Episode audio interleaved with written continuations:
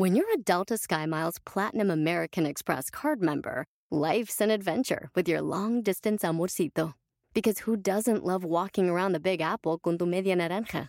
Or finding the most romantic sunset overlooking the Pacific Ocean?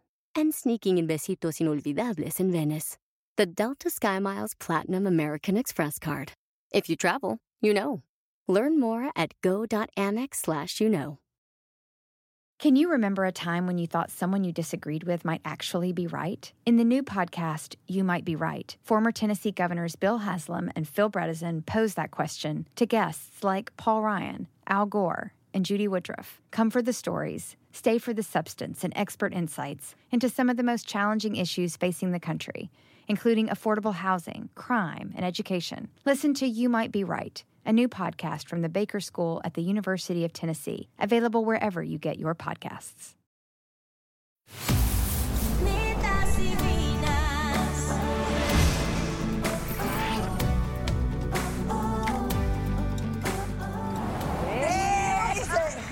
Cinco, seis, siete, ocho. ¿Y cómo no? No vas a cantar, ahora bailas. O sea, cuando le pido que cante, baila. Cuando le pido que baile, canta. Las netas, estamos divinas Venga. y hermosas, preciosas. Sí, es cierto. Sí. Fíjense. ¡Ay, muy desmadrosas! Bienvenidos. Hora y media peinándola y lo acabas de destrozar. Y, y ya estás que te lleva, ama. No, no te enojes. Te había quedado bonita. Pero esto ya es que, Natalia, esto ya es cena, baile, show para ti, o sea. Esto es cena baile show Es un cabaret nocturno, que Yo ya pido así de baila, baila, soy como la Oye, piel, no me como- sale el chingifringui. a mi A mí hijo, a tampoco. Liam le ah, sale ¿eso estabas perfecto. haciendo? Sí, El chinguifringui. el chingifringui del Ay, baile. No, por güey, aparte favor. cuando estu- estudiaba en el CEA y era No así. este, el maestro me decía, ves que pareces elefante con calambres. Qué maestro tan amable. Pues sí, pero no, no estaba equivocado, mana, porque así que digas, ay, qué ritmo tengo Yo para en los las corporales nada más salía a agradecer. O sea, hacían todo el numerito y ya al final salía todo el SEA y entonces yo ahí daba las gracias y el señor Cobo me decía, me doy cuenta, Natalia, que duermes en los camerinos mientras tus compañeros dan función y sigue siendo así. Hoy estuve a punto de hacerlo, no lo Pero a qué bueno que no. Qué bueno que tu cena baile show. Oigan, te sirvió. siéntense. Y vamos a sentarnos, por favor. Bienvenidos a Amigos, Netas. amigos. El día de hoy tenemos un temazo, ¿o no? ¿No están Un programazo. Fíjate, Una- una, anécdota para entrarle al programa. Por favor. Ahí estaba yo, mana, en el aeropuerto. De esas veces que dices, no, no, no, no, no, Diosito, no. No la voy a librar para ir al baño. Ajá. Y que, que es que nadie te vea y entonces ya llegas al baño y al mismo tiempo le jalas para que se confundan los ruidos. Uy, entonces así ya no te sientes tan mal. Y de repente ya. Oye, es así, un buen tip, siento abajo de mi pie una manita que entra No. con un papelito No, no. sin pluma. Eso no sin era pluma, aeropuerto, era un cuarto oscuro. Y me dicen, ¿sí me das tu autógrafo, por favor? Ahora, ¿el papel traía espejo? Le dije, mami, oh, ¿qué? Le dije, "Oh, si quieres, espérame ahorita que salga. O sea, pero aparte la vergüenza, sudé, todo. Dije, ¿me oyó? Claro que me oyó. ¿no? Entonces le digo, sí, mamacita, ahorita te lo. Te, te- ahorita que sale. me- de veras me puse. Ay, voy, "No". voy, voy, espérame, Aparte, espérame, tenía pluma, pendeja. ¿Con qué quieres que te lo marque? Bueno, tenías otras plumas. Y, y para aclarar, hoy no es emergencias en un aeropuerto ni escatologías de Consuelo Duval en Si no, no aeropuertos. vamos a hablar de temas digestivos. No son temas digestivos, es simplemente cómo llevar una vida pública y una privada. Versus si una es que se puede, ¿no? Porque de repente Si no sales se puede. de tu casa, tu vida no Pero es que también yo hubiera pensado en que te laves las manos antes, ¿no? O sea, es como. No, pues, de, me- de verdad, por primera vez en mi vida no supe, dije, esto no está pasando. O sea, es la droga, el alcohol, algo, ¿no? No, ahí estaba ¿y la entonces- manita bien bonita. Pero entonces, ¿qué ocurrió? O sea, terminaste. sí, te- terminé, eh, salí, eh, estaba ahí toda bien emocionadota. Yo creo que ni cuentas. ¿Y te lavaste las manos, comadre, o fuiste a abrazarla y agarrar? No, qué gusto, espero que te... ¿No? Es que se sería también humanamente ahí una venganza. A ver, un- yo voy a. Les voy a preguntar algo a las tres y creo que yo no lo voy a contestar porque no sé qué contestar. ¿Les gusta o no ser famosas? Claro. Perdón. Pero con claro. Oigan, yo quiero lo que estoy Claro que sí.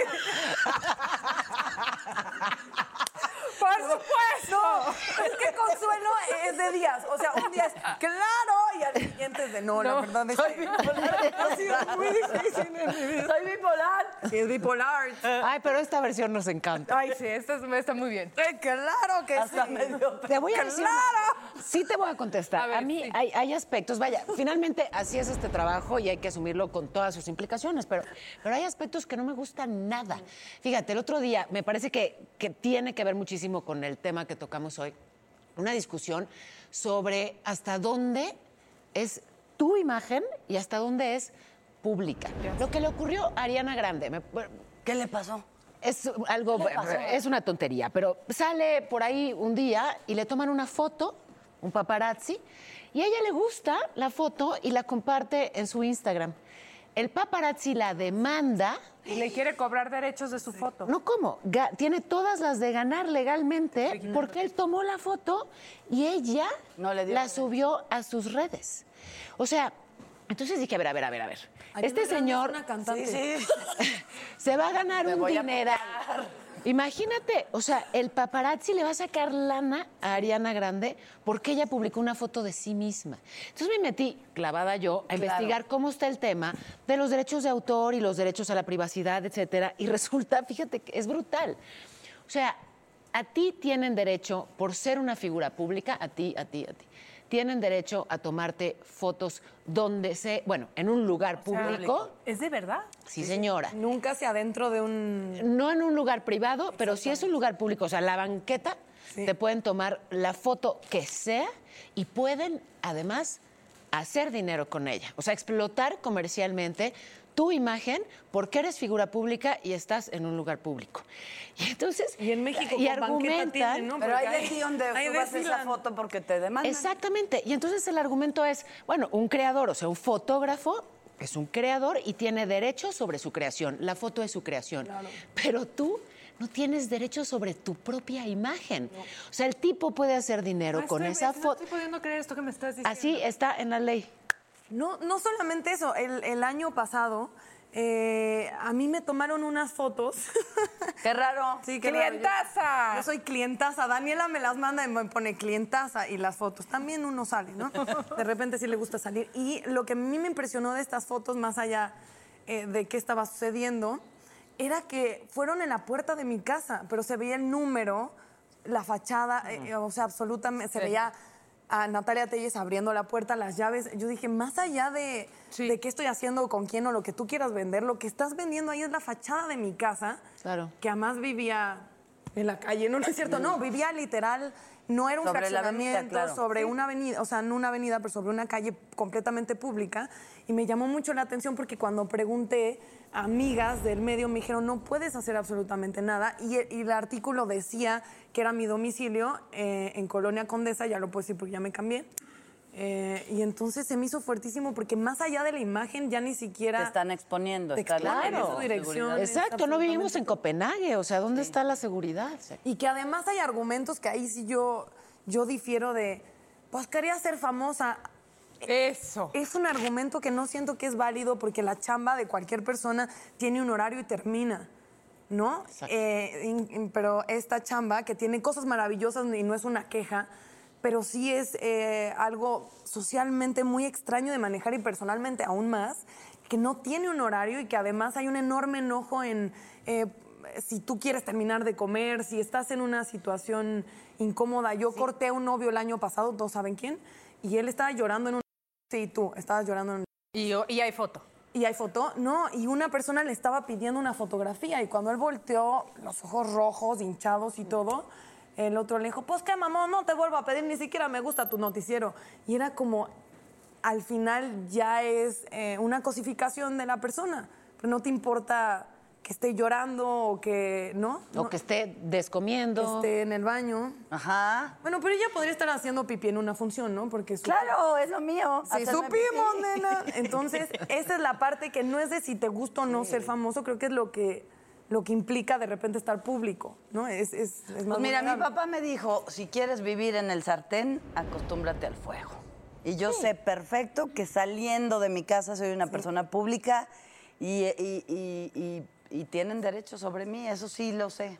O sea, sobre tomarme fotos, sobre yo también cuidar mi comportamiento. Siempre eres el ejemplo de alguien y, y hay que cuidar, no decepcionarlo, ¿no? Sí, estoy totalmente de acuerdo contigo y yo en mi caso, como tú, hay, hay aspectos que como consuelo, claro que me fascina, ¿no? O sea, la fama trae cosas bien lindas, el reconocimiento, el cariño, el aplauso, cosas que se agradecen mucho y también trae eh, cosas negativas. Yo creo que para mí una de ellas es el, la sensación de, los que, de que los que nos dedicamos a esto, nuestras vidas son perfectas y glamurosas y con puras cosas buenas y positivas y no dolemos, no tenemos problemas familiares, no nos sentimos mal. Entonces, yo creo que ese lado no es, es el que a mí a veces me cuesta. Y sí creo que hay un antes y un después de las redes sociales. Claro, Creo que a las claro, que estamos aquí, a ti claro. menos, Nat, nos tocó, este, pues sí, por ti es 12, pero nos tocó como ese antes de las redes sociales, ese antes de... Y de que los teléfonos tuvieran Cámara, cámara. porque tú estabas en un aeropuerto o donde sea y era como, ay, cómo me hubiera gustado tener una cámara para tomarme una foto contigo. Y ahora, pues ya, o sea, se- todo el mundo tenemos hasta dos cámaras como tú. Este, entonces, sí es un antes y un después y eso cambia todo. También es ahí donde, donde es una pregunta muy importante para mí hacerles. ¿Qué tanto se comparte? Porque yo, yo sí me lo, yo, yo sí me lo pregunto, sobre todo en función a mí no me gusta como engañar. Todo el tiempo estoy perfecta, todo el tiempo estoy peinada, todo el tiempo estoy maquillada, todo el tiempo estoy feliz, porque eso es lo que se ve en las redes. Y eso yo siento que causa angustia y como malestar, y sobre todo a las nuevas generaciones que todo el tiempo están metidas en su celular y todo el tiempo están viendo perfección, perfección. El platillo perfecto, el atardecer perfecto, el momento perfecto, el agarrado de mano perfecto, cuando a la vida no es eso, ¿no? Yo Todas pasamos por malos momentos, todas nos despertamos y no nos vemos así. Bueno, sí, así nos vemos siempre. Ay, sí, Ay, no, veces No, no. nos despertamos y nos vemos inmundas y si cenaste sushi tienes los ojos hinchados. Como o sea, y estás triste. y, por ejemplo, yo veo a mis hijos y me fascina y los quiero compartir porque es mi mayor orgullo Claro. de mi vida y de repente digo, no sé, no... es la vida en un antes y después de las redes A mí sociales. justo de eso me llama la atención de, eh, de amigas que tengo que publican mucho a sus hijos en redes. Y eso ni- no es- ¿Amigas? ajá. Ah. O sea, no esas amigas. no, bueno, conocidas que tengo. No, no, no, me refiero que literal puedes ver el crecimiento de sus hijos a través de las redes Pero es que eso es sociales. padrísimo. Que es padrísimo, pero no? creo que es una decisión personal. Es una decisión Porque personal. ahí hay también, es de allá para acá como de acá para allá. Sí. No, no puedo quejarme de qué tanto te metes y yo abro absolutamente todo. Gente de verdad querida que tenía una pareja y de repente yo veía eh, eh, su Instagram story y era el novio tirado en la cama en boxers y la chava cocinando. Se me hacía brutal. A mí se me hacía muy fuerte Demasiado. porque me parece una intimidad de verdad. Eh, es abrir una intimidad a, a los millones de seguidores que la chava tenía y de la misma manera se metieron en la relación, ellos acabaron tratando como de, de- de poner una Sí, barrera, claro. pero siento que en cuestión de pareja, de hijos, en todo lo que es personal, sí es una decisión que tendrías que pensar, que es estar dejando entrar una cámara a tu casa y a muchos espectadores y se nos olvida porque es un celular. Ahora imagínate cuando ni siquiera es una decisión. Ese es lo que te iba a o sea, decir. cuando finalmente algo que tendría que formar parte del ámbito íntimo resulta que se hace público. Y hablan de los hijos, es muy tremendo como, eh, digamos, sí, o sea, si eres un personaje que tiene fama o notoriedad, pues tienes que pagar esos costos. Pero los menores de edad también. Exacto. No. Pero tienes que pagar esos costos. Pues, Bueno. es que, eh, pues es que viene O sea, con el territorio, no, como decía no me- el papá de lo- Consuelo. Lo entiendo, pero habría también, y eso ni siquiera es una cuestión de figuras públicas, eso lo hablo eh, de base de redes sociales. Al exponernos a esta nueva estructura social tan eh, pública y masiva, tendríamos también que ir tomando responsabilidades de cómo lo vamos a ir llevando en cuestión de tolerancia y respeto. O sea, no puede, no, podemos cada vez exponer más de nosotros y ser más intolerantes, juiciosos. eh, o sea, tendría que haber, considero, y sé que es utópico, pero sí tendríamos que, si queremos llevarlo a un lugar positivo, a la Claro. cuestión de las redes, tomar responsabilidad de, lo- de la herramienta que son. Sí, un poco lo planteaba como desde la resignación. Me parece que no está bien. O sea, sí creo que eh, por elegir un cierto perfil de trabajo no tendrías por No. qué quedar, estar obligado, obligada a que cada vez que, digamos, que, que cierras la puerta de tu casa y sales a la calle, eh, dejes de ser dueño de tu imagen, de tu privacidad y- y- e incluso de tu intimidad. O sea, sí creo que tendríamos que, eh, más allá de lo que diga la ley, hacer una reflexión todos, sobre todo quienes siguen a esos famosos. ¿no? O sea, Claro. ¿hasta qué punto, sabes, hasta qué punto eh, de verdad estás dispuesto como a atropellar esa privacidad? ¿Y, y qué te suma además? O sea, ¿qué te dice de ti mismo el que te importe lo que ocurre en la privacidad del otro? No sé, me Ay, parece... es que no sé qué contestarte porque ahí sí voy a hacer una confesión y es mi, mi, mi placer culposo. Ajá. A mí me encantan los programas de reality. Sí, supimos me, ayer. Me, me fascina, me fascina. Me tiro en mi cama cuando tengo un rato y si me dices, ¿qué quiero ver? Obviamente me encanta el buen cine, me gusta ver una buena serie, pero si estoy agobiada y así, lo único que quiero ver es alguien más peleándose. Ojo, pero lo gritándose, pero tú, quién sabe qué, y yo feliz, echada. Pero sorry. Disfruta- Sorry. Pero ojo, en ese reality, a los que estás viendo peleando, estuvieron de acuerdo. De acuerdo, firmaron y les Con pagaron. Exacto, y aceptaron que estuviera esa cámara en su cuarto o en su Claro, cocina, sí. grabando ese pleito y compartiéndolo con, con el planeta. Esa ¿no? es la locura de una sociedad como esta, los llamados reality O sea, estoy reales. loca, gracias. No, está siendo buena e inocente persona, porque, porque la idea de un reality es, eh, considero lo opuesto, las redes sí muestran mucha intimidad y creo que un real- reality es muy complicado Son- que lo llegue. son reales, Natalia, Está bien, todo lo que pasa es real. Sí, señora, sí, ¿Sí? señora Majo. Ok. Este, sorry for you. Sorry for you. Pero, a ver, pero otra vez regresamos. O sea, te- te- en todo caso, si como adulto tú eliges una profesión, eh, bueno, pues Claro. así son las cosas y ni modo. Tiene, asumes las consecuencias mientras se logra hacer un cambio y mientras nos convertimos en, digamos, este, no sé, una sociedad un poquito más civilizada o ética. Pero ¿y los menores? O sea, voy a algo muy específico. Ay, no sé, me da mucha ansiedad pensar en eso. es, pues, ah, bueno, a mí me da toda la ansiedad del mundo, pero por eso es, impos- por eso es importante decirlo. O sea, en, en un determinado momento, cuando, digamos, queda expuesto en público algo que, que no debió exponerse, tuve que cambiar toda mi cotidianeidad. Y cuando hablo toda, hablo la que también involucra a mis hijos. Claro. ¿Sabes? O sea, mis chavitos me acompañaban, por ejemplo, a hacer el programa de radio. Hacíamos ahí juntos la tarea. Dejó de ser posible. ¿Sabes por qué? Porque había periodistas en la puerta de la casa, en la puerta del trabajo, en, la- en todas partes, listos para hacerme preguntas que yo no podía contestar si tengo dos hijos chiquitos. Claro, claro. Como se los dije eh, claramente, la primera vez que se lo planteé así de frente a un periodista, le dije, mira, yo no te puedo decir nada, eh, ah, yo no puedo decir ante un micrófono algo que no le pueda explicar a mis hijos y tienen seis años. Y él insistía, y el camarógrafo, cuando dije eso, Bajó la bajó la Ah, cámara. Bajó la cámara. A llorar. ¿Sabes? Porque si eso, o sea, más allá de la instrucción que te den en la redacción para la que trabajas, más allá de lo que permita o no permita la ley, ¿quiénes La somos? empatía, claro. ¿Quiénes somos? La empatía O humana. sea, la Claro. empatía. Si- si- o sea, si me están viendo mamás con hijos chiquitos en este momento, ¿harías tú una pregunta así? No. Y estaban dispuestos a hacerla con mis hijos presentes. No pisaron la calle en meses, Claro. ¿sabes? O sea, Sí, hay, sí, hay sí, que sí. pensarlo. que era un poco lo que, digo, hablando de niños aún más, pero hablando de humanidad en general, o sea, tendría que conllevar esa responsabilidad y el, el vivir en esta, en este como Truman Show tan público, no sé, yo considero ya loca, intensa, pero creo que deshumaniza. Creo que si no le damos ese giro de verdad de, de, de replantearlo, va a ir a un lugar muy negativo, porque lo que está haciendo es, es terrible con tus niños, pero era terrible contigo. ¿Me entiendes? Sí, no deja claro. de ser terrible porque es un adulto que, que es periodista, eso te, eso te da derecho, eso lo justifica. Creo que es terrible con los niños, como es terrible con una mujer o con un hombre o con un adolescente o con un joven. O sea, no, no podemos entonces tener escalas de. eh, ah, él como que sí me está pareciendo humano y con corazón y alma, tal vez no debería pisotear su dignidad. O sea, eso debería ser O- la general.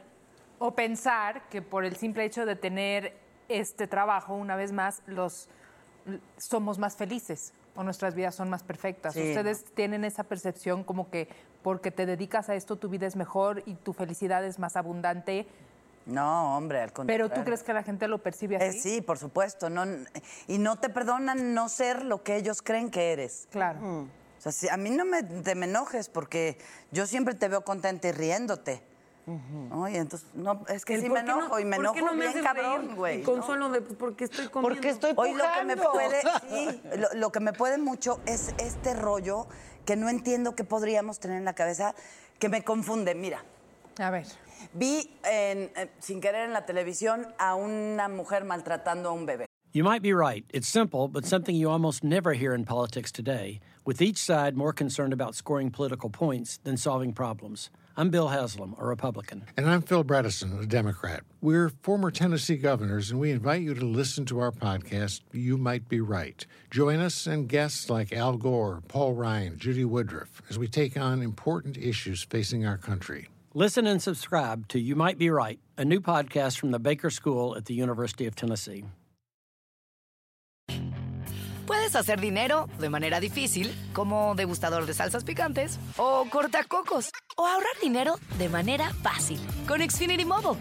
Entérate cómo clientes actuales pueden obtener una línea de Unlimited intro gratis por un año al comprar una línea de Unlimited. Ve a es.xfinitymobile.com. Oferta de línea Unlimited gratis termina el 21 de marzo. Aplican restricciones. Xfinity Mobile requiere Xfinity Internet. Velocidades reducidas tras 20 GB de uso por línea. El límite de datos puede variar. Pero esa imagen me la regaló el celular de alguien. Sí. Y es, a ver, ¿por qué no dejaste de grabar, hijo de tu pinche madre, para salvar a la bebé? Y entonces pensé en la, re- en la, en la respuesta, es, es que si la salvo, entonces el mundo no va a conocer lo que le hacen a esa bebé. Entonces, ¿dónde está? Pero ¿sabes? en un rollo personal, o sea, es que ahí es donde... Pues deja de grabar, sálvalo. O sea, 100%. ¿cómo? Sí, no es como información hacia afuera, es que la gente grabando los conciertos. ¿Cuándo en la vida te vas Nunca. a sentar? O sea, no es comparable. Sí, no. Pero me- sí es un fenómeno que a mí me impresiona mucho. Porque Es que no, es que tienes toda la razón. cuando en la vida te vas a sentar, Eh, vamos a ver el video de cuando fui a ver Arctic Monkeys. Nunca en tu Y te voy vida, a ¿por qué decir no una lo cosa, viviste? te voy a decir una cosa que es estar del otro lado del escenario y estar viendo al público. No ya casi no ves caras, lo único que ves son luces. Sí. Y ¿sabes qué ves ahora? Espaldas. Porque no nada más graban Ah, el claro. concierto, no le se así. graban a sí mismos viendo el concierto. Entonces tienes a la gente dándote la espalda durante tu show. Oh, claro. Así. Es ¿no? como, me vale madre lo que estés cantando, ven, vean todos lo que vine a ver y cómo me la estoy pasando además para bien. Y ni te documentar- la pasas bien. ¿Qué? ¿Y a quién se lo enseñas cuándo? No sé. Ah, yo soy de esas. Ay, qué triste haber nacido. ¿Cuáles? Yo no pedí nacer. No, pues que si voy Ah, al esa espalda era tuya. Pero, no, claro que está padrísimo. Es, es que por no, supuesto. a ver, no está padrísimo. Yo no, yo no estoy peleada. Yo no estoy peleada con las redes y a mí sí me gusta compartir y es padrísimo decir, ¿qué crees? Estoy viendo un show y qué momento estoy viviendo y está espectacular y se acabó. No, o sea, los Sí, 15 claro. segundos. Sí, claro, claro. Todo lo demás, estás ahí presente y lo estás viviendo, ¿no? Es como es, hay una imagen que se me quedó muy grabada eh, de, de- en las calles de Nueva York, que había una, una de esas vallas de contención de metal y está muchísima gente viendo algo, no sabemos qué está sucediendo, pero están viendo algo asombroso y todo el mundo está con su celular y hay una señora viejita hasta adelante viendo así.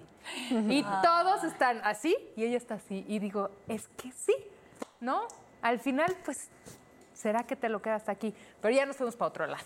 No, Como- pero es, no, Sí, es- sí, claro. Es lo que vaticinó. Yo, yo puse, escribí una vez en un artículo eh, para el periódico que gente estuvo muy de acuerdo y gente decía que era terrible, que Andy Warhol lo había vaticinado con los cinco minutos de fama y que eso era lo que las redes traerían, entendiendo que la gente en un futuro no querría ir a ver una banda de rock, quería ser parte de la experiencia, aunque sea por un momento, aunque sea de una manera superficial, porque es como la búsqueda de la forma y no del fondo.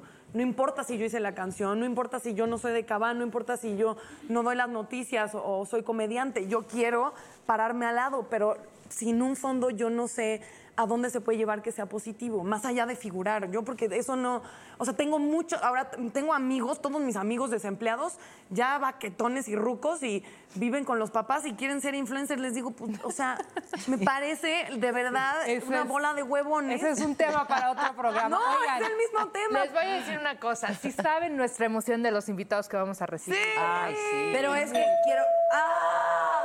Ahora Eh, sí van a ir a abrir. no, no, Voy no. a contarlo con ellos. Lo vas a con. Ok. A ver, cuéntalo con ellos, pero ¡Ay, mira! llegó. ¿Qué tal? Maravilla. Hola, está con nosotros. Obviamente no tenemos ni que decir Beto Cuevas. Ay, de Lozano. Cuevas. Cruza así, Haz lo que quieras, es tu Leo de Lozano. Daniela. Leo. Bien, Qué O bueno sea, verte Paola. Pregúntale cómo se dice su apellido. ¿Cómo, dime cómo pronuncio bien tu apellido. De Lausanne. De Lausanne. eh, yo siempre te he dicho de Sí, lo que pasa es que se escribe de Lausanne y en México todo el mundo Es como se sí, escriba. pronuncias todas las letras. Vamos a platicar con ellos, Consuelo. Después de un Regresando. corte. del- Ay, Estamos muy intensas, muchachos. Un poquito, Hemos estado ¿verdad? escuchando. Qué bárbaro. Muy interesante. Algo les contaron. Si tú te vuelves público, eres público. Si no puedes con eso, no seas público.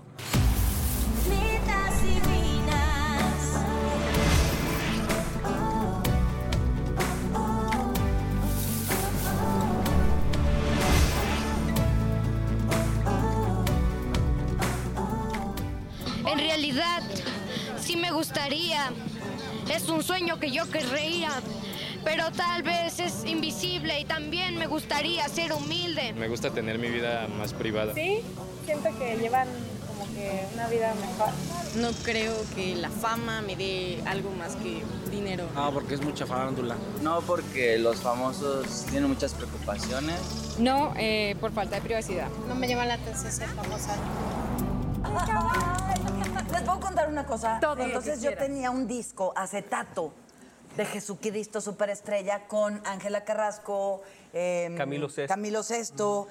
Y entonces, como me dejaban encerrada después de la escuela, que salía a las 12 del día, ponía ese disco en la...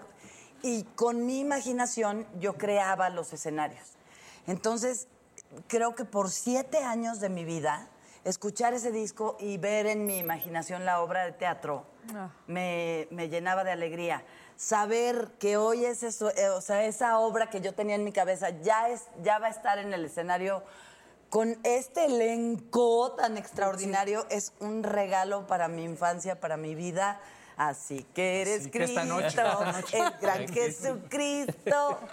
Y me las sé todas. Voy a cantar con me las sé ustedes. todas. Todas, todas. Vamos Son juntas, vamos juntas. ¿Y aprendiste algo de multiplicar el vino? Eso sería realmente... de- Sería un ¿Sabes detallazo. que me han pasado cosas muy divertidas? Por ejemplo, cuando acepté hacer esto, estaba en Los Ángeles, fui al supermercado, salí y una señora se me acercó, una güerita, me, me dijo, hoy me acabo de ir de mi casa y necesito dinero para, para mis hijos, eh, para poder dormir en un, en un hotel.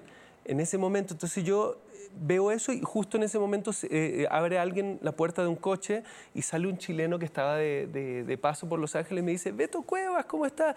Y me dice, ¿qué pasa? Yo le digo, no, lo que pasa es que estoy con las bolsas y esta señora necesita dinero. No te preocupes. Y le pasé O sea, 40, se 40 te- dólares. En, en, en Jesús. Entonces yo me reía porque yo dije, no me metí la mano al bolsillo y le generé 40 dólares a la señora que me decía gracias a mí. Entonces Mira. fue mi primer milagro. Oye, Beto, y hablando de eso, hablando de esa salida tuya del supermercado y esta persona que te reconoció, nosotros estábamos justamente hablando de lo que es la fama en nuestras vidas o en las vidas de la gente que nos rodea, que se dedica a esto. Para ustedes, ¿cómo han sabido o no sabido sobrellevar la fama y sus vidas privadas? Mira, e- es un proceso, porque uno eh, cuando empieza a hacer esto, por lo, por lo menos yo con la música, yo empecé a hacer esto porque, porque me gustaba la música, no, no porque quería ser famoso, aunque siempre había como una idea así que atractiva acerca de, del reconocimiento, que finalmente es el ego. Eh, y, y luego cuando la, la- la fama explota y todo el mundo te comienza a reconocer, pues comienzas a, a- a aprender, eh, hay diferentes experiencias que te enseñan, entiendes por qué lado ir y por qué lado no ir. Eh, yo pienso que eh, hay- la fama no es para todo el mundo. Yo pienso que hay personas que la saben manejar mejor que otras. Pero yo pienso que si realmente te gusta eh, ser un personaje público, hacer, eh, ser actor, eh, músico, lo que sea, yo pienso que uno tiene que, que aprender a vivir con, con la fama y no pelearse con la gente, simplemente saber eh, establecer ciertos límites. Como recién ustedes comentaban, si estás en un restaurante y viene alguien, muchas veces viene una persona y te dice, eh, me puedo sacar una foto y tú estás tomando tu sopa, entonces le dice, con mucho gusto, les digo yo, después de terminar de comer. Pero muchas veces está esa persona que te dice, sí, pero yo ya me voy, como si fuese problema tuyo. Entonces, a O ver- estás comiendo gracias a mí. También te lo dicen. no me lo han dicho eso, pero claro, yo creo que lo piensan. Entonces, yo creo que a veces es bueno decir, con mucho gusto te lo doy después de que termine de comer porque estoy... en- Entonces, si no lo entiende esa persona, tampoco puedes gustarle a todo el mundo. Yo Claro. creo que las personas tienen que también entender de que son momentos muy especiales cuando uno está comiendo y todo eso, pero muchas veces yo igual a- a- al final accedo y me saco la foto para, para, para no generar un problema. El problema es que hay mucha gente que te está mirando en ese momento. Entonces, Y ahí si tú le das la foto, de- después llegan 10 Y personas probablemente grabando en ese momento. Claro, exacto. Y entonces graban el no o graban el sí. Y el no es el que se hace más popular. Obviamente. Exacto. ¿Sabes que Pero por lo general eh, uno, uno se adapta, qué sé yo. Sí, no, totalmente de acuerdo con Beto. Y yo creo otra cosa, creo que en general la vida pasa, mientras más esfuerzo eh, y buena onda tengas, se te va a regresar. Correcto. Pues esos momentos que dices, híjole, bueno, a ver, lo voy a hacer con buena voluntad y te tomas la foto, se te regresa otro día, te dejan entrar rápido a un lugar, alguien de seguridad, me ha pasado muchas veces que te ayudan en un problema que tienes, te reconoce una persona que trabajó contigo y te, o sea, me ha pasado Claro, toda la vida. Entonces, cuando me cuesta trabajo, digo, a Ah. echar ganas porque se me ha regresado con interés. Sí, correcto. Pero sí han visto el cambio, obviamente, eh, con las redes sociales. Sí, bueno, es que ahora ya no hay privacidad. Entonces, Exacto. pero también, mira, el otro día escuché a Seinfeld en una entrevista decir, si tú te vuelves público, eres público. Si no puedes con eso, no seas público. Y ahora ser público, pues es mucho más intenso que antes, porque como decían hace un rato, todo el tiempo te pueden fotografiar, te pueden grabar, te pueden comparar. O sea, algo que estoy haciendo ahorita se puede ver en todo el mundo inmediatamente. Entonces, pues sí es fuerte, pero es parte de nuestro... Hay, hay un punto con las redes sociales que me gustaría plantear, no sé lo que opinen ustedes, A pero eh, un- uno como personaje público está expuesto a, a- a las opiniones, ¿no? Sí, al sí. escrutinio público. Y muchas veces uno eh, de repente pone una foto o saca una canción o lo que sea, y alguien eh, pone un comentario, pero muchas veces hay gente que pone eh, comentarios destructivos, Ujú. que dicen cosas que son negativas directamente. Entonces, lo que yo hago particularmente si es un no no no digo si no me, eh, si una persona dice no me gustó tu canción está bien es una opinión. Pero cuando dicen eres Ojalá te Sí, para no destruir, haber nada más. yo lo que hago es eh, a a esa persona la bloqueo y luego borro el mensaje. Entonces hay personas que, que- que han venido y han dicho ¿por qué lo haces? nosotros tenemos derecho a decir lo que queramos entonces yo siempre les digo lo que pasa es que esta es mi casa Igual es mi red social, es mi casa. Entonces, si tú llegas a mi casa y escupes en el suelo, Claro. yo tengo todo el derecho de echarte. ¡Guau! Te Y eso es lo que yo hago. Entonces, yo- Totalmente. Claro, La compro. Entonces, no, yo no permito que una persona de- eh, venga a, a decir cosas malas, destructivas. No así una opinión. Una opinión está bien, a lo mejor no me gusta la opinión, pero si es una opinión eh, formulada de una manera edu- eh, educada, está bien, eh, porque es parte de la vida. Pero cuando es destructiva, no, no doy lugar. No solo eso, que creo, en, en la cuestión de bloquear, siento que lo que das chance eh, es que sigan personas o páginas que les gusta, o sea, que sea una red donde tú estés linkeado con cosas que te interesan. Entonces, si te gusta la música, estés en el perfil de una persona que te aporta y por ende tú puedes aportar, eh, inclusive comentar y decir no me gusta tanto. Cuando es completamente destructivo, siento que bloquear sirve porque rompes esa cadena donde Correcto. es para la violencia. En vez de contestarle cosas que hacía antes. Claro. Uno no le contesta a No toda la gente que te escribe cosas No, lindas. atención Justo el que te veces. escribe algo malo, como que le contesta. Entonces Sí. ahora ya ni siquiera le doy importancia a eso. No, porque además no merece tu No atención merece, ni no merece, merece, tu tiempo, claro, o sea, tu energía a otra cosa. Claro. Pero en todo caso sí, eh, vaya que por ahí se, se tomen al menos un minutito para, para pensar que detrás de esa foto, detrás de ese video, detrás de... Hay una persona, ¿no? O sea, decías algo muy Claro. básico. Se ha como deshumanizado tanto. Y pues no, son, o sea, son personas, son seres humanos que por supuesto este, a veces nos reímos, pero a veces nos duele. Y eso doloroso, pues eh, muy probablemente, como te ocurre a ti, lo queremos vivir en privado, ¿no? Rodeados de nuestros quereres, cobijados y no expuestos. O sea, es, es como un tema de empatía. Y yo, yo creo que es a, a lo que sobre todo tendríamos que apostarle. O sea, más allá de, de- de que se permita o no se permita, que se legisle, que se sancione, a que cada uno sea, pues eso, o sea, más humano, más sensato, más empático. Lo que a mí me llama la atención es justo gente que ama la música y esto trae esa exposición y este, em, esta crítica, sea constructiva, destructiva, ese escrutinio que creo que a nadie nos gusta vivir y la gente pública lo tiene que vivir y gente que no tendría por su profesión que vivirla, la busque a través de redes sociales. Siento que de ahí la deshumanización, o sea, la estructura en la que está ¿cómo humanizo yo a Beto Cuevas si yo no hago música, pero sí quiero publicar que estoy comiendo aquí? Y eso va a traer gente que, que diga qué buen lugar, qué mal lugar. Esa es la parte de las redes que yo, en lo personal, no termino de entender por qué, si yo puedo mantenerme privado, quiero estar público. Probablemente es eh, eh, eh, cómo entiendes la fama. O sea, si entiendes Sí, la fama como fin. Claro. O la fama como un medio. O sea, en todo caso, para ti, para ustedes es la música el fin. Y bueno, eh, eh, la notoriedad, la fama, es una consecuencia, ¿no? Eh, sí, pero hay quien, quien tiene la fama como su fin. Yo Y entonces ahí está toda la distorsión. La gente malentiende la fama. Claro. Y tienen esta imagen, justo como decían, que se ve muy bonita en la pantalla y, ay, o sea, nuestros perfiles son perfectos, ¿no? Porque son momentos bonitos Claro. todo el tiempo y con compañía padre. y- pero la verdad es que la fama, para llegar a, a saber manejar la fama, como, como hablábamos hace un rato, no es fácil. Normalmente lleva un paquete muy negativo y además mucho trabajo, mucho esfuerzo, mucho Claro. sacrificio y muchos momentos de soledad y de angustia y de Además, caos. ¿cuánto dura la fama? Y aparte sí, es una cosa... No es algo constante. No, La relevancia eh, Es irreal, va cambiando. Por más famoso que tú seas, eventualmente baja Claro. porque cambian las generaciones y ya no eres relevante para los más jóvenes. Tiene que ser siempre una consecuencia, no un Sí, fin. Exacto. ¿Están listos para ese cambio, o sea, para, el mo- para, para ese momento en el que dejen de tener la relevancia y la vigencia que tienen hoy? No. Es una buena pregunta. ¿Qué tal todos? Y Paola así. Ay, no sé, a mí me gusta hacer ese tipo de preguntas. Yo creo Muy buena que- pregunta. Es como estar listo para envejecer. No estoy lista para ninguna de las dos. No, ni yo. Pero ¿Sí soy saber que tiene que ocurrir y que es una cosa natural también ayuda, ¿no? O sea, porque si vives con esta ilusión de que voy a estar en el top toda la vida y te haces ese trip, cuando no pase, te vas a sentir completamente vacío, te vas a querer Claro, por colgar. un- supuesto. O, o comienzas a hacer cosas que son erráticas. Exactamente. Como por ejemplo, bueno, no, no, no. No, no. sí. Ah, no, no. ¿Sabes cómo se llama el programa? A mí, me- a mí me pasa, por ejemplo, a mí siempre me ha gustado como artista Madonna. Pero yo la veo a Madonna ahora y, y- y Yo te- siento sí, como que es no es la, la Madonna cool Exacto. que proponía antes. Ahora creo que está como un poquito desesperada haciéndose cambios ella y que está todo bien, cada uno hace lo que quiere, pero siento que está como tratando, como echándole muchas ganas. Y creo que ella no, no lo necesita. No necesita, claro. Entonces siento que eso es lo que pasa. A mí me decían, ten- o- o- mi papá me decía, ojalá que nunca llegues a la cima, porque el siguiente paso es bajar. Claro. Pues sí. Ojalá que ese te tu papá, mantengas ¿qué siempre. cosas decía?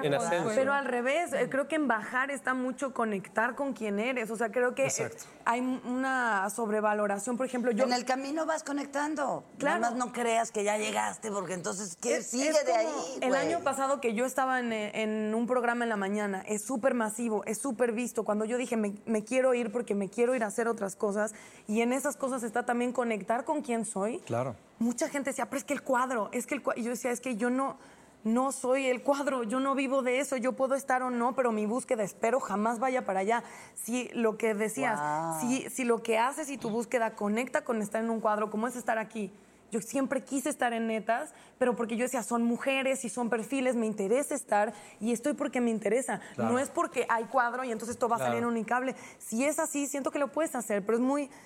Siento que te lleva un camino muy depresivo, o eso es lo que yo sentí el año pasado. Yo dije, Es que no tiene llenadera. No tiene llenadera, no final. tiene fin, no tiene Yo creo que la, ambición también tiene que ser sana. Es muy bueno ser ambicioso, pero si cruzas la raya, entras en ese trip y es más, más, Sí, más, sí, sí, más. sí, ya, y es una cosa de ego que no tiene llenadera. Yo pienso que, pienso que es bueno tener un plan de vida. Evidentemente queremos vivir un proyecto. lo más posible con, con salud y todo eso, pero por ejemplo en el caso mío, como artista, eh, yo siempre fui obje- el objeto de arte, pero, pero yo desde antes de ser artista eh, era dibujante y es un- realmente una pasión que yo tengo, entonces yo quiero en algún momento dado como plan dejar de ser el objeto de arte y dejar el arte ser el objeto de Claro. arte y yo estar detrás de eso. Ay. Entonces me parece que puede ser un buen plan también para, para no necesariamente siempre esperar Sí, depender tener de- ese reconocimiento, claro. Exacto. De acuerdo.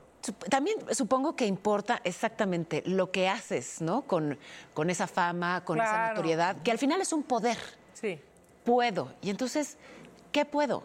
Puedo, no sé, en mi caso, pues ya- ya- me queda claro que si llevo las cámaras y los micrófonos a algún lugar, llevo ahí la atención y por ende ocurren cosas. Entonces, es un instrumento muy útil para ayudar, para conectar, para tender puentes, para construir, es- ¿sabes? ¿Para qué uso? O sea, si ya tengo esa notoriedad y me tengo que fumar todos los costos, bueno, pues entonces la aprovecho, Claro. ¿no? Y, y- y me parece que si te genera una satisfacción que va más allá de esa notoriedad en sí mismo, que trasciende, que entonces te llena de una manera distinta y te, te deja de otra manera. Hola, acabas de decir algo que, que resonó en mí y que creo que ahí a lo mejor está la clave.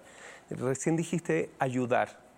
Cuando uno hace cosas para los demás, eh, eh, logra sustraer una satisfacción que es incluso más grande que la satisfacción de estar en un escenario y que te aplaudan 20 mil personas. Eso es muy lindo y- es maravilloso, pero cuando tú haces cosas por los demás, descubres un- una nueva forma de, de- de calidad de vida. Y, y- y- y realmente a mí me encanta hacerlo, hago filantropía desde hace mucho tiempo y, y yo pienso que por ahí va la, la sabiduría y, y es una buena forma de despedirse de la vida eventualmente. Jesucristo. Sí. Te quedó Está muy en el Jesus. Sigo esperando el truco del vino, Jesucristo. Oigan, Que tengo, tengo la- Traigan una botella de Queremos vino mirar. Tengo.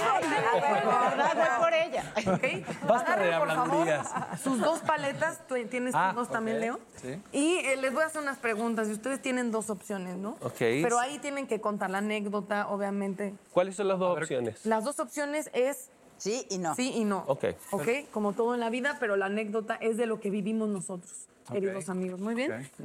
¿Hay cosas que han dejado de hacer por fama?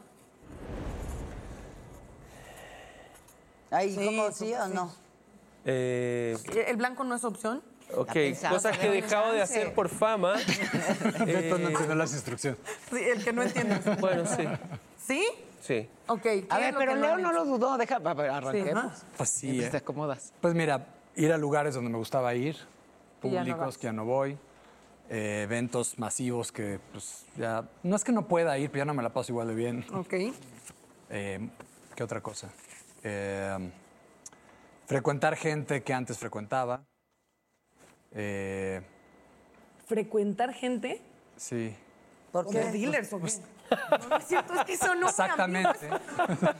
no, pero, pero hay gente que ya no... Pues me he dejado de llevar con gente por, por- la fama. Porque te das cuenta que. Sí, eso o ellos ya te ven de otra manera, tal Ok. vez. Eso es el regacho, güey. Es gacho. Porque hay ¿Cómo gente, has cambiado? Consuelo, así no eras antes.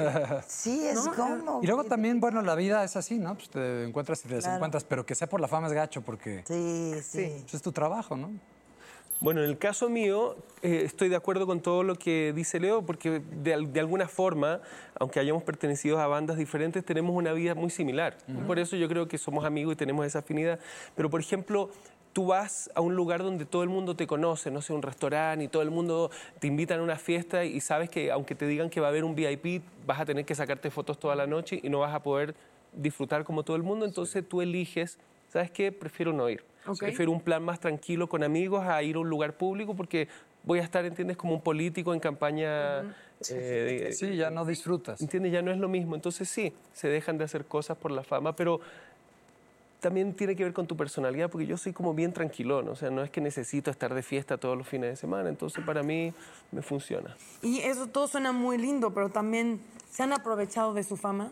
Todos lo hemos hecho, digan la verdad. Eh, es decir, que yo que soy Ok. famosa No. de alguien porque eres... No, que, que tú Eh, sepas que tienes ahí una ventaja, un sí, privilegio, claro. ¿no? Pues es que sí, la tienes que cobrar, ¿no? Es muy válido. Para, claro. para Es muy que sirva de algo. Que sirva de algo. Oye, fíjate que Adal Ramones eh, fue a un, eh, a un restaurante que estaba lleno de Sí, gente. eso es clásico. Y entonces el de seguridad dijo código 22, código 22 y lo metieron. Entonces, a partir de ese Sí. día que fue hace como 20 años del código 22, porque el restaurante ya no existe, En mi familia o así me dicen échate. Código 22. A mí me da mucha vergüenza Aquí pedirlo. está tu boleta. Ay, pero pues, ¿qué hace uno? Pero pues te aguanta uno la vergüenza. No te hagas consuelo, que lo hicimos ayer. Por eso. Cuéntales, Código Hay que 22. hacerlo. Código 22. Código 22, sí, para Código entrar 22. a lugares donde uno no podía entrar, ¿no? Ok, este... ¿Se han cansado de la fama? ¿Ha habido un momento que preferirían haber tenido un camino que no lo involucrara? Sí, ¿Sí? definitivamente. Muchas. Eh, a ver, somos seres, seres humanos y tenemos días y días. Eh, hay, hay días en que yo quisiera ser como todo el mundo y poder ir a un lugar público sin tener que tener esa notoriedad que te da la fama y poder eh, básicamente mimetizarte en la textura Claro. de, de- de la vida. Pero, pero a veces eso no, no- no se puede cuando te conoce la gente. Por eso a veces es bueno viajar a lugares donde la gente no te conoce. Claro. Entonces así vuelves a, a poner los pies sobre la tierra. Y en los viajes, porque además siento que hay una imagen, cuando hay una imagen pública, la gente tiene preconcebido cómo, cómo es, ¿no? Sí, sí. Ellos ya tienen su idea de cómo es Beto Cuevas y entonces Es a bien lindo, O actúas en consecuencia de lo que crees que Hemos viajado juntos nosotros. Sí, mi amor. Y yo, sí, claro, y yo de metiche porque venía discutiendo con alguien y ya ves que soy la doña imprudencia. Y le digo, Beto, no sé qué, ya no me acuerdo, pero, pero me preocupé, pues, de la filantropía que no tiene entendí una nada. contigo. ¿Qué? O sea, se metió en tu conversación. Ajá, No, estaba no, está- está- estábamos estaba- eh, tú- tú estabas sentada en un asiento Atrás de ti. eh, detrás, entonces me saludaba, me saludó y yo estaba, qué sé yo, conversando de, ni, ni me acuerdo de lo que conversamos. Ya me acordé. Un amigo tuyo te quitó una letra de tu canción. O algo pasó con una canción así tuya era. que dijo que era de él y algo así. Por si dudabas que era ah, doña imprudencia, ¿no? Una Perdón que vea que me Beto- meta, pero- Es que si yo no ves a Beto Cuevas y dices, me sale la filántropa que llevo dentro. Ah, bueno, Tengo sí. que ayudarlo. Demanda. Pobre no criaturita del señor, la tengo que salvar. Ella me dijo, demándalo. Lo dem- no, no. Es que sí lo podría decir. Sí, ya soy ¿Algo más que quieras contar de Beto Cuevas cuando al baño? No sé si vomitó en el avión. ¿Algo? Sí ronca cuando Sí, cabecea. Y o sea, entonces es no, sí cuando- tuve mi ilusión así de que me va a dar algún día, no, y ya te lo dado. ¡Claro! ¡Claro que sí! Por supuesto, ¿quién no? Pero luego ya, pues así pasó el tiempo. Mira, ya no lo bueno del Me Too es que funciona en los dos géneros. O sea, o sea, tanto sé, las ¿eh? mujeres Acúsame, podemos acusar acúsame, Beto. como tú Pero, si te ¿qué? pero, pero no funciona también el Me Too para los hombres, Eso es cierto. O Eso es verdad. La verdad, Eh, los, sí. los hombres eh, hem- hemos abusado tanto tiempo en la historia de la humanidad de- de- del poder del hombre que creo que tenemos que aguantar ahora un poquito. ¿Les parece si vamos a un corte comercial y No regresamos? me parece, ¿qué hago? No puedo hacer nada. Esto es una democracia, Política una tiranía. Así que No vamos a un corte y regresamos. De algo a tenemos que comer, mi reina. Netas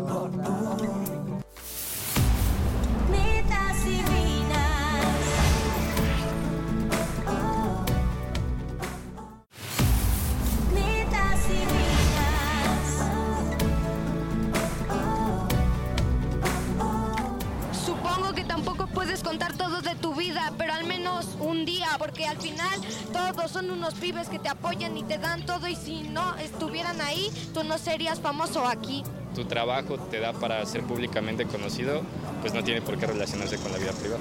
Si no quiere hablar, pues no, no lo pueden obligar. Al meterse ese medio tenía que saber que se iba a hacer pública. La privacidad tiene que ser independiente de la fama. Todo el mundo quiere tener un poco algo de secreto.